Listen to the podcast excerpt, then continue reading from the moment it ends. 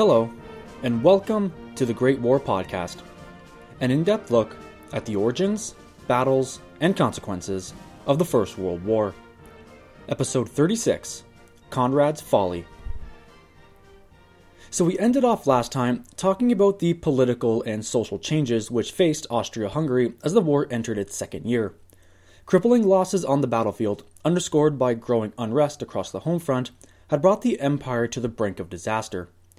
After two years of costly campaigns, the cheers and saber rattling which once echoed throughout Vienna and Budapest were a bygone memory. People were hungry and sick, and the once unified populace began to turn on one another. Food shortages, skyrocketing prices, and the seemingly unsympathetic administration created a dangerous mix of anger and discontent, threatening to explode into full out revolt. With policing demands at an all time high, desperate local authorities were forced to turn to the War Ministry for assistance. To subdue any dissension, thousands of infantry redeployed from the battlefields took up guard duties in the urban centers. The presence of these troops now patrolling the streets was a further shock to the people who once celebrated the outbreak of war. But the most haunting of reminders was saved for Vienna, where thousands had packed City Square in August 1914. although what was left to greet them now was a lone machine gun nest perched atop City Hall. Yes, the dark days were upon them, and it was about to get much worse. Although these rumblings could not have come as welcome news, the simple fact remained that Austria Hungary still had a war to win, and the man in charge of that war, Conrad von Hötzendorf, remained undeterred to see it through. With Russia and Serbia no longer posing a threat, for the first time, Conrad could concentrate his forces for the knockout blow which would soothe the Empire's ruffled feathers. His target? Italy, of course. The prospect of a final reckoning with the Italians was alluring for both historical and contemporary reasons. Italian unification had been achieved at Austrian expense back in the 1860s and 70s, when Cavour teamed up with the French to boot the Habsburgs out of the peninsula.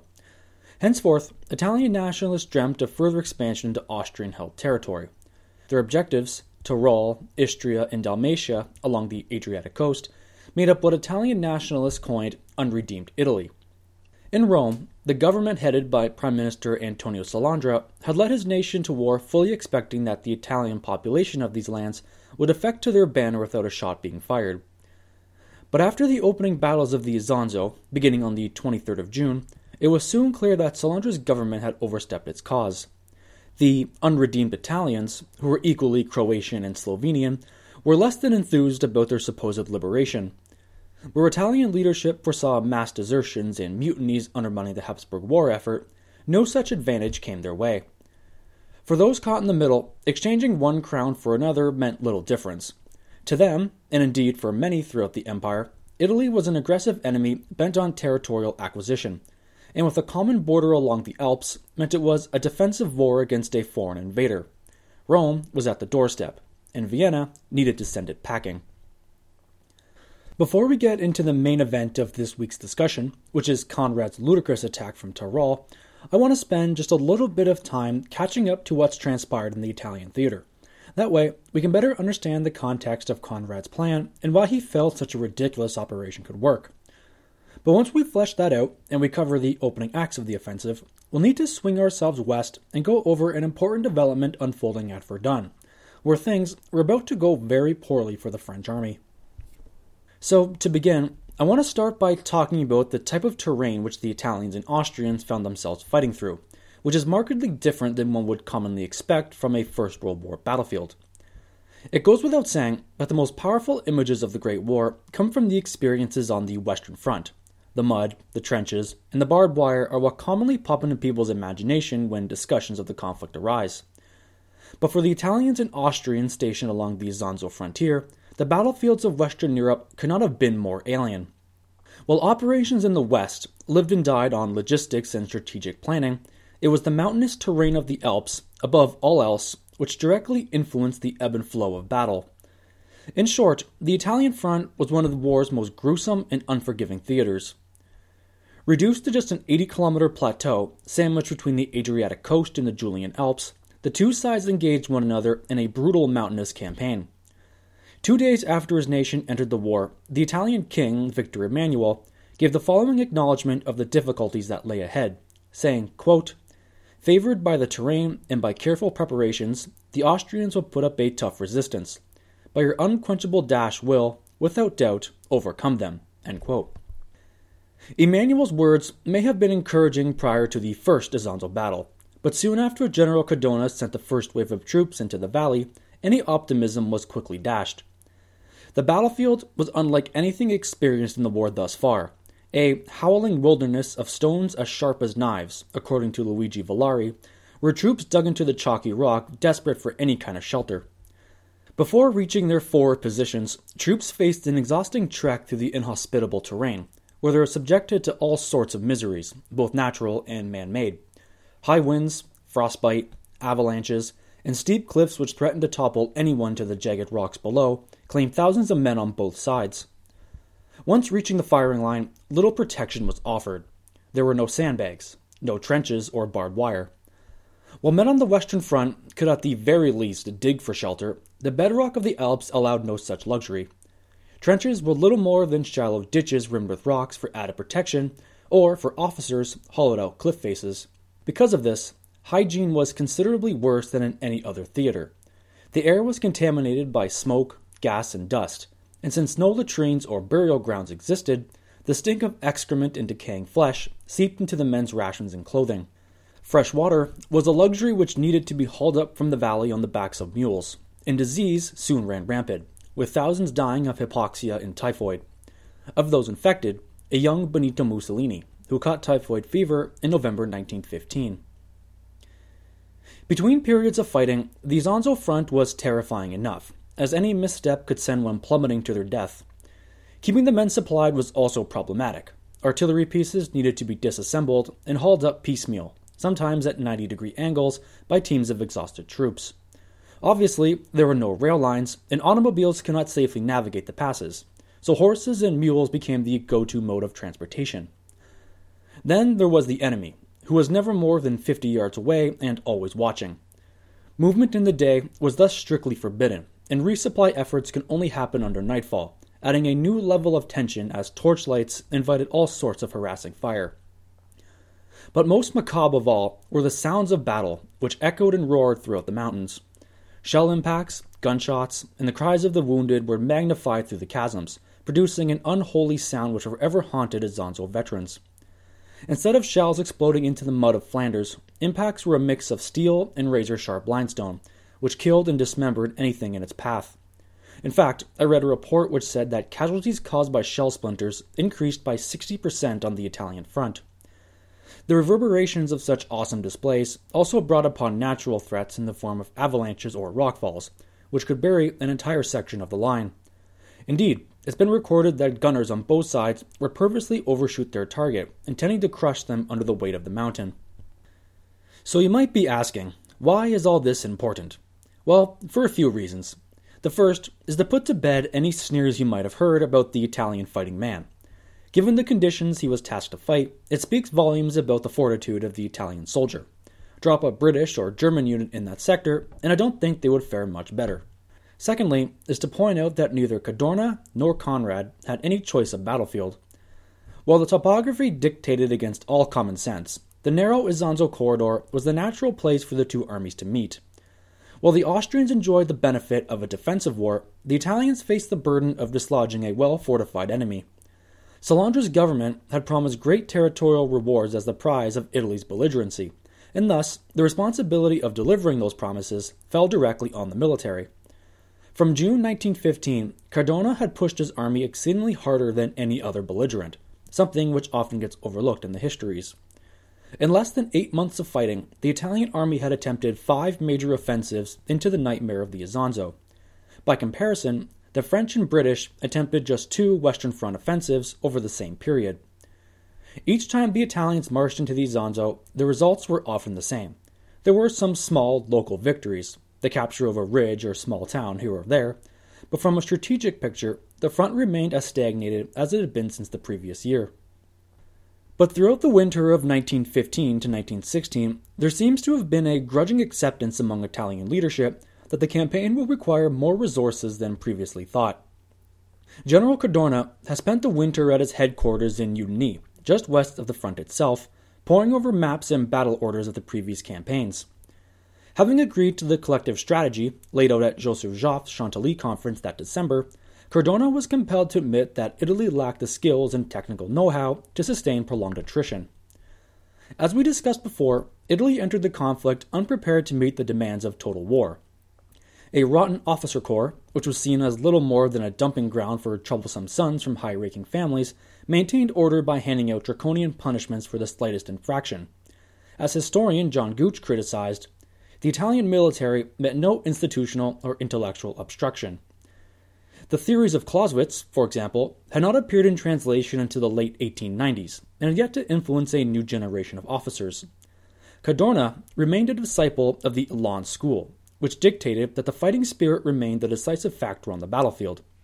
Indeed, this mindset was popular among many European leaders, but the first two years of fighting had done much to shatter the zeitgeist. Morale, of course, remained crucial, but the First World War battlefield required skills and equipment at a rate never before seen wireless communication, aerial photography and map reading, the procurement of resources, range finding, and gun trajectory meant that relying on Elan was no longer feasible.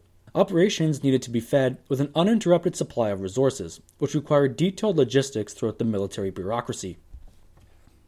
While leaders like Joseph Joffre, for example, who remained the last of the pre war army chiefs still employed by 1916, had come to recognize the changing nature of warfare, Cadorna's military regime had largely ignored the developments of the Western Front, as well as the Austrian disastrous Carpathian expedition during the war's first winter. Upon joining the Entente, Italy could count just 618 machine guns in her arsenal. By comparison, Russia had 4,000. There were a few mortars, but virtually no heavy artillery to speak of. This was as much an indicator of bureaucratic negligence as it was Cadorna's stubborn belief in outdated doctrine. To prepare for the upcoming 1916 campaigning season, Italy underwent a re equipment process over the winter. Naval ordnance and coastal defense batteries were stripped of their cannons, producing an additional 500 field guns soon en route to the front. Similar to the case in Russia, Italy's allies provided both financial and military assistance, with British, French, and American made weapons arriving in ports over the winter. On top of munitions, the army continued to grow with conscription and early call ups expanding the battalion count from 250 in 1915 to 372 by early 1916. This buildup, which was beginning to round itself out by the summer of 1916, was well timed. Cadorna was stubborn as all hell, but he was also acutely aware of his nation's position.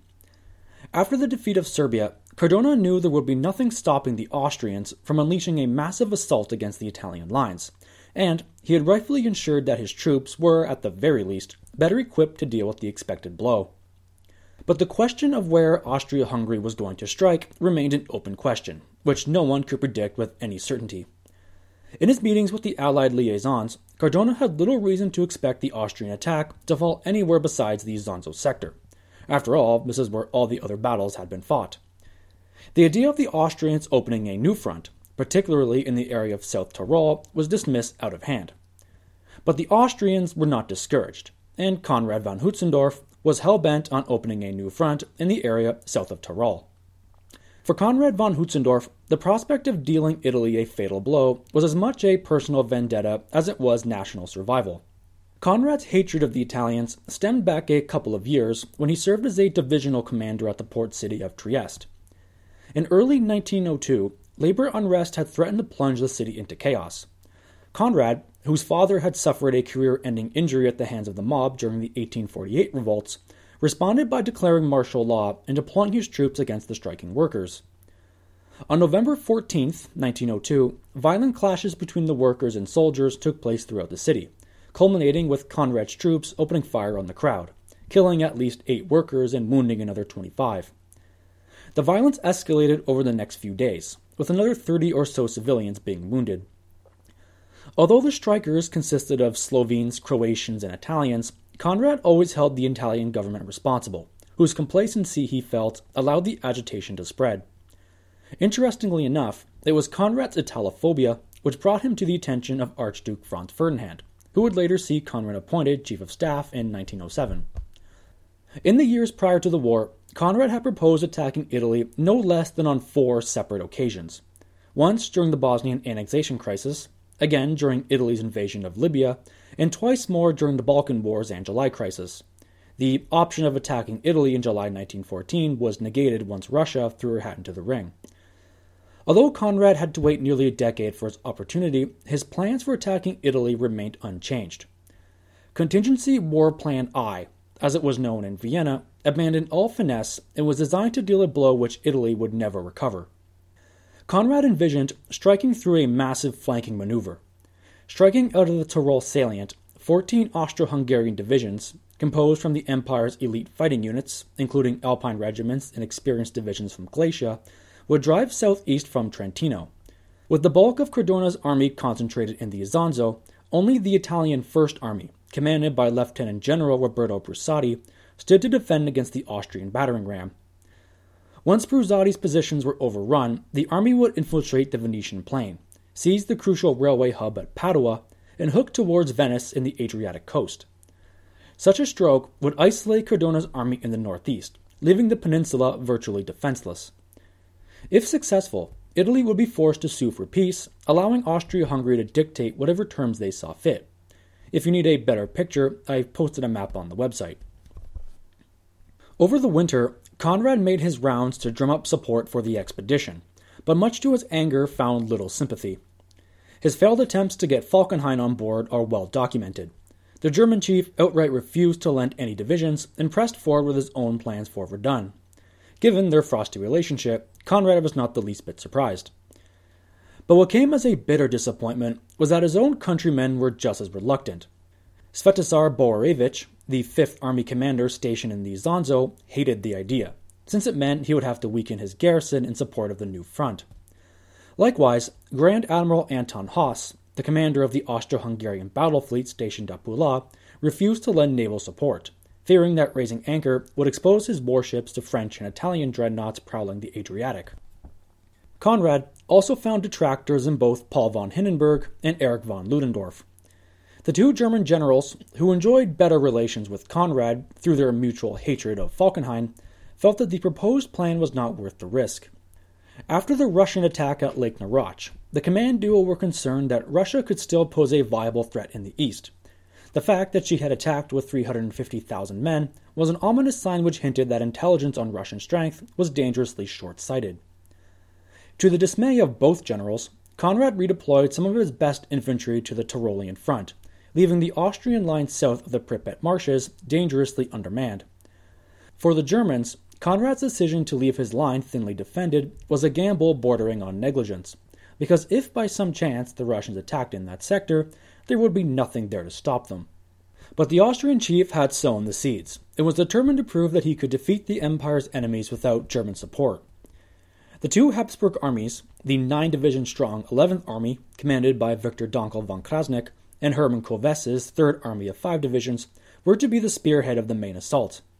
This Straf expedition, or punitive expedition, were to advance across a 19 kilometer front, consisting of some of the most difficult terrain southern Europe had to offer. Forbidding any flanking or feint attempts, Conrad expected his armies to act as one and use their numerical superiority to swipe the Italians from the salient.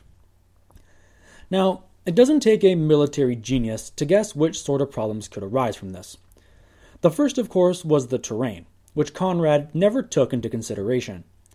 The Lessini Alps, south of Tyrol, offer the same inhospitable conditions as the Isonzo. At an average of 1,000 meters above sea level, early spring was a treacherous time. The seasonal Bora, an Arctic like wind which can reach gale force speeds, made the range virtually impassable, and getting supplies forward, already problematic, would be next to impossible. A lack of rail lines meant that by March 1916, only one out of three shipments had arrived, resulting in further delays.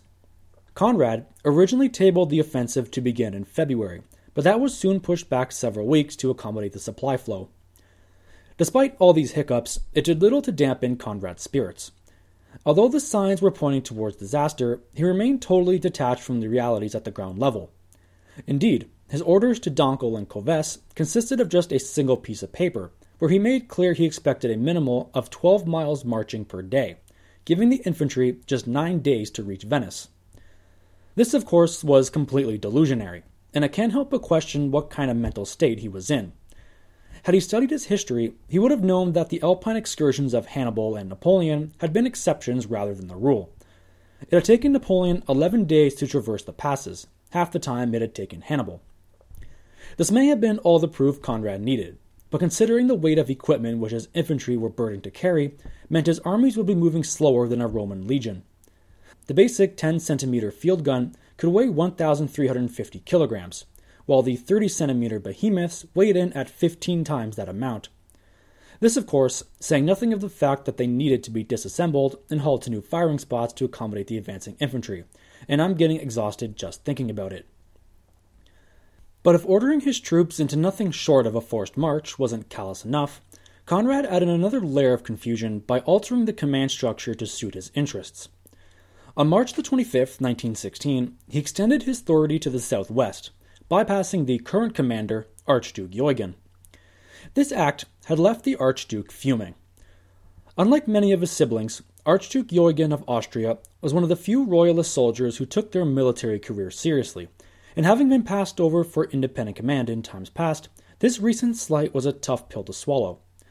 Conrad's excuse was that since Eugen was of royal blood, he lacked the necessary staff and command training, which was typical of senior officers. Conrad's insistence that he have total authority was enough to doom the operation from the start. To begin, he refused to move his headquarters closer to the front, and instead opted to oversee things from his base at Teschen, some 600 miles away at the Czech and Polish border. What this ensured was that the flow of information would be delayed by several hours, if not more, and at no point during the planning stage did Conrad take the time to visit the front for himself. A mild winter in February had led him to believe the attack could get underway by the first week of March, yet by April, the battlefield remained under eight feet of frozen snow. Furthermore, his senior generals were beginning to chafe under their boss's heavy handedness. The two army commanders, Dankl von Krasnik and Kövess, were old proteges of Conrad, having served with him during his time in Trieste. But due to his absence from the front, Conrad left the day to day decisions to a third man, Archduke Eugen's former chief of staff, Alfred Kraus. The decision to place the 53 year old Kraus in command makes sense. He was perhaps the finest tactician the Austrian army could offer. But what I find particularly dumbfounding is that Kraus was a noted critic of Conrad's generalship, and the mutual dislike between the two men had reached a boiling point on the eve of the offensive. What had happened was that, on the advice of Archduke Eugen, Kraus had skewed the battle plan to ensure that one of the 11th Army's corps commanders, the future Emperor Archduke Karl, had been given extra guns and infantry to ensure the monarchy could stake a claim in the victory. The trouble was that this had been done at the expense of Dankl's left flank, which for all intents and purposes was expected to face heavier opposition than Archduke Karl.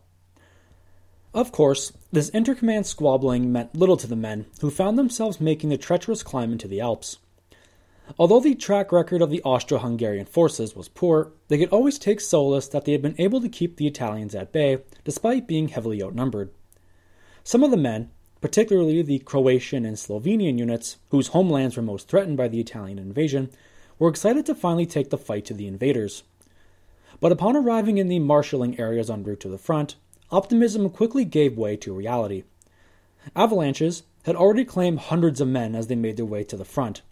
On March the 8th, an avalanche buried six Austrian watchposts and more than 100 Russian POWs who were working on the roads. Ammunition trains were late, winter equipment was nowhere to be seen, and no one had a clear idea where they were supposed to be. The Austrian rail network in Tyrol, built to handle 45 trains per day, was expected to support 1,450 in order to carry the men and their supplies to the appropriate areas. Everything was stuck in limbo, as the men shivered in their boots, wondering if the Italians were aware of their presence. As the build-up in Tyrol increased, it did not take long for the Italians to notice something was up. While Austrian forces had been trickling in since February, Cadorna was unconvinced that it was anything serious.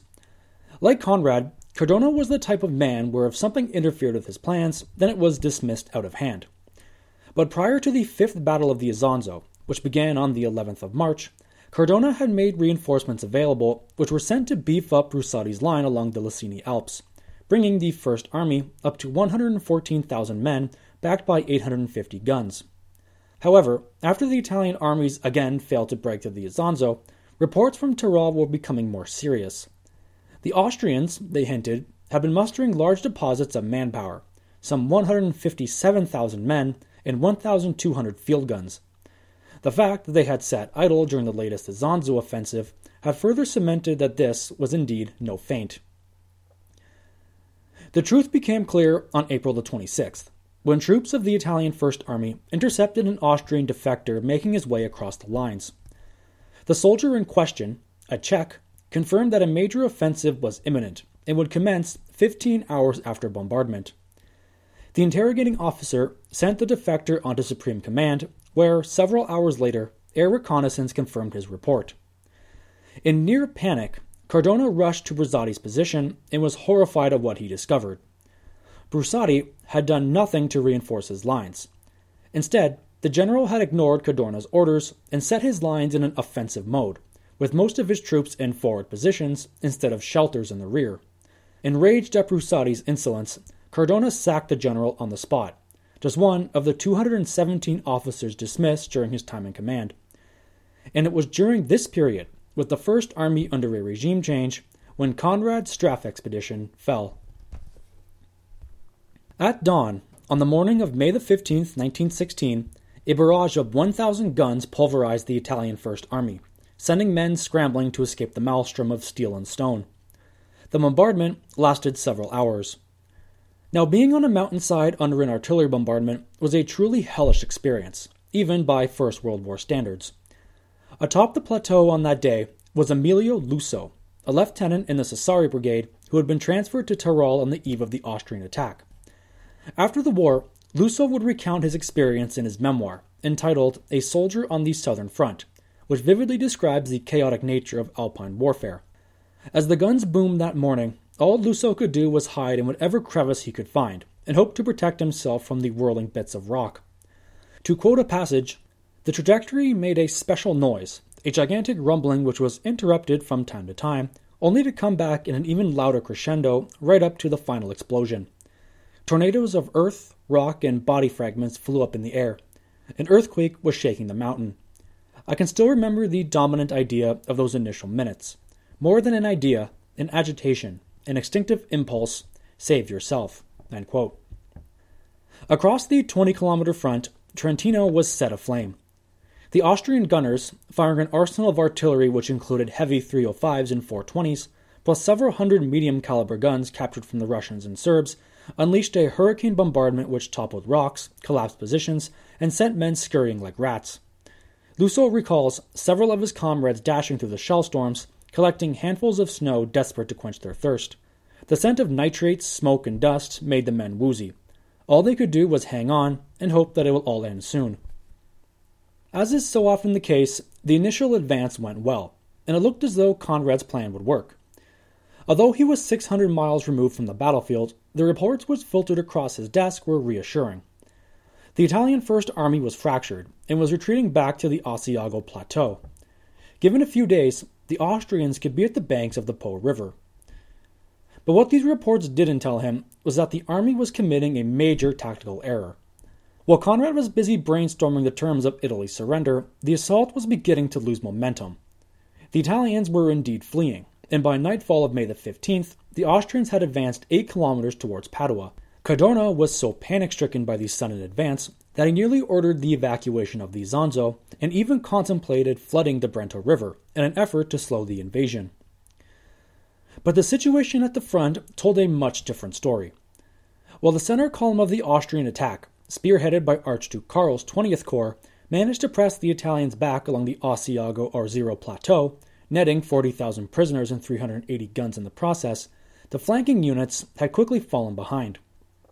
Donko's 11th Army, which had attacked east of Lake Garda, and Kövess's 3rd Army to the northeast, were not following up the advance of the center column. In classic textbook fashion, Conrad had instructed Donko and Kövess not to pursue the fleeing Italians, and instead focus on consolidating the high ground before pressing on. In other words, the Austrians were climbing the mountains instead of chasing the enemy down in the valleys. Conrad, ignoring all lessons from his earlier Carpathian campaign, believed this could be done without sacrificing momentum, but the time it took for the men to traverse the ridges, while hauling 60 pounds of equipment and heavy artillery, meant that time was now being measured in days. The effect of this delay caused the axis of advance to stall, eventually settling into a salient with the two main armies on the wings further behind the center column. Basically, the line was now in a V shape, which meant the material advantage was now negated. This momentum change had given Cadorna a small window in which to operate. On May the 19th, Cadorna sent a telegram to Tsar Nicholas, begging the Russians to mount an offensive in Galicia or Bukovina to draw off the Austrians. Conrad may have thought he had all the time in the world, but the reality was once Stavka got hold of the Italian request, Austria Hungary would have just two weeks to secure Rome's surrender. Meanwhile, events elsewhere would set the stage for what would become the most severe crisis the Central Powers would face in the war thus far. As the fighting in Tyrol raged, we must not forget that the bloodletting at Verdun had continued without interruption since February of that year. So we're going to leave the Austrians there for now and pivot ourselves back west and end off today looking at two developments which occurred congruently with the Austrian attack the promotion of Philippe Pétain and the failed attempt to retake Fort Douaumont. Since the opening attack on February the 21st, the fighting at Verdun had settled into ebb and flow. With relentless artillery exchanges and murderous small scale assaults, the French and Germans pounded and smashed each other into oblivion. The ground churned into a heap of stinking mud, perfumed with the smell of nitrates, chlorine gas, and the twisted corpses of man and beast. Although the German advance had been contained by the end of March, the guns continued firing round the clock, as more men were fed into the maelstrom. By the end of April, the Meuse mill had already consumed some 131,000 Frenchmen, compared to 120,000 German. Falkenhayn's plan to bleed the French white at the gates of Verdun was equally matched with France's resolve to hold the citadel at all costs. Both sides remained locked in the furious dance.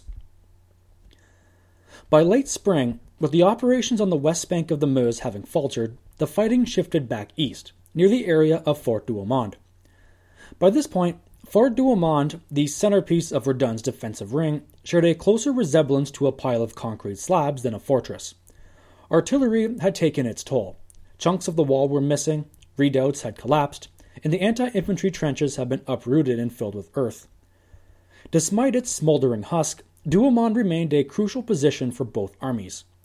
For one, its value as an observation post was unmatched, and secondly, the German capture of the fort on February the 25th had been a humiliating setback for the French, and by April they were determined to win it back.